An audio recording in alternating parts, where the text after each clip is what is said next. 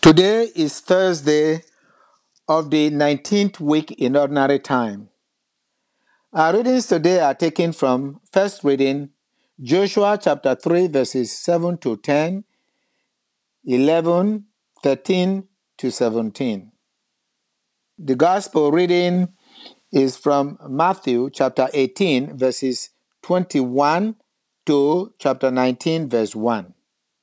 My brothers and sisters, in today's readings, we see about how God glorifies the ones He has sent to minister, and also the importance of forgiveness. If the ministers truly lead the people and the people follow the leadings of the minister, they will receive the reward of God and the mercy of God. In today's first reading, the Lord said to Joshua, Today I will begin to exhort you in the sight of all Israel, that they may know that I am with you as I was with Moses. After Moses died,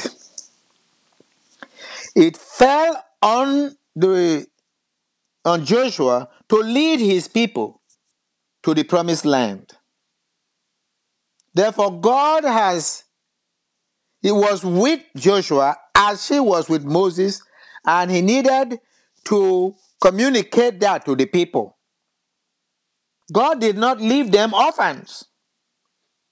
Just as He parted the Red Sea, so also Jordan was to ask the priest carrying the Ark of the Covenant.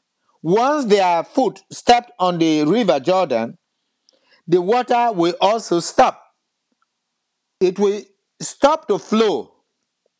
For the what from the for the water flowing down from upstream will halt in a solid bank, and the lower part will disappear, going towards the Red Sea.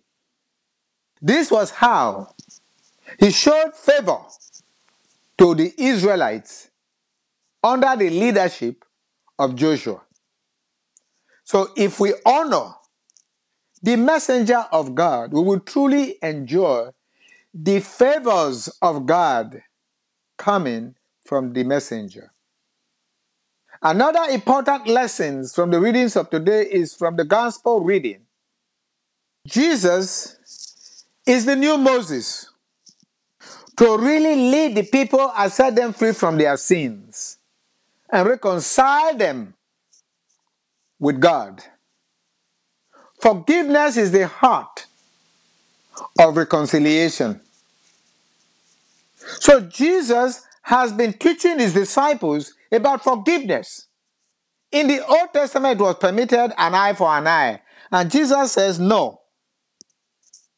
Be merciful as your Father is merciful. Even in the Our Father, forgive us our sins as we forgive those who sin against us.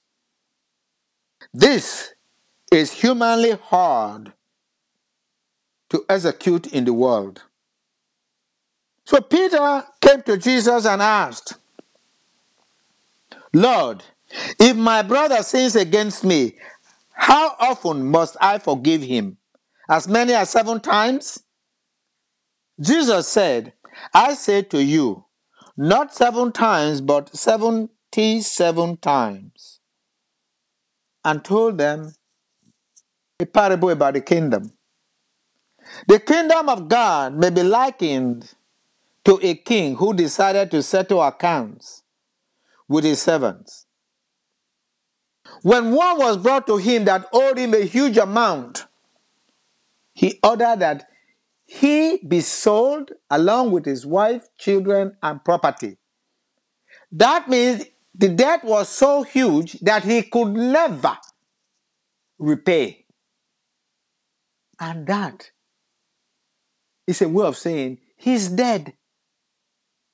He has no life.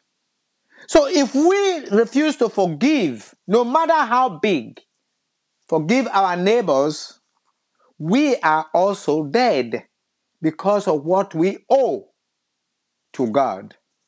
We owe our lives to God. And every time we live, we are living at the mercy and forgiveness of God. This is what Jesus wanted to impart on his disciples for real. The man simply knelt down and said, Give me time, be patient with me, I will repay you. The all knowing God knows that this man cannot repay. He forgave his debt, he let him go. But Jesus, trying to communicate with his disciples, he said, That man he forgave met his fellow servant who was owing him a smaller amount and heard him, Pay what you owe.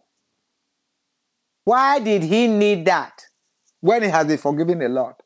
Because he did not believe that he has truly been forgiven and wanted to prove his own word.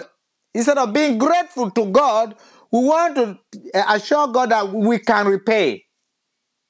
And he thought whatever he will collect from his fellow servant, he can go and show God and say, See, I said I'm going to pay you. This is part payment.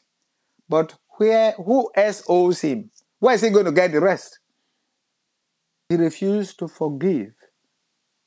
And so the all-knowing God, of course, knows, but it was for the purpose of teaching the lesson. He said his fellow servants went to report the whole matter to their master, the king.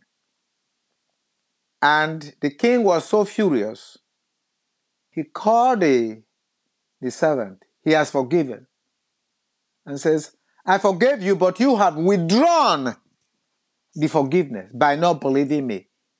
You have not accepted, you did not accept my forgiveness. That is why you could behave in this way. And therefore, he ordered him to be, to also to go to prison until he has repaid all his debt.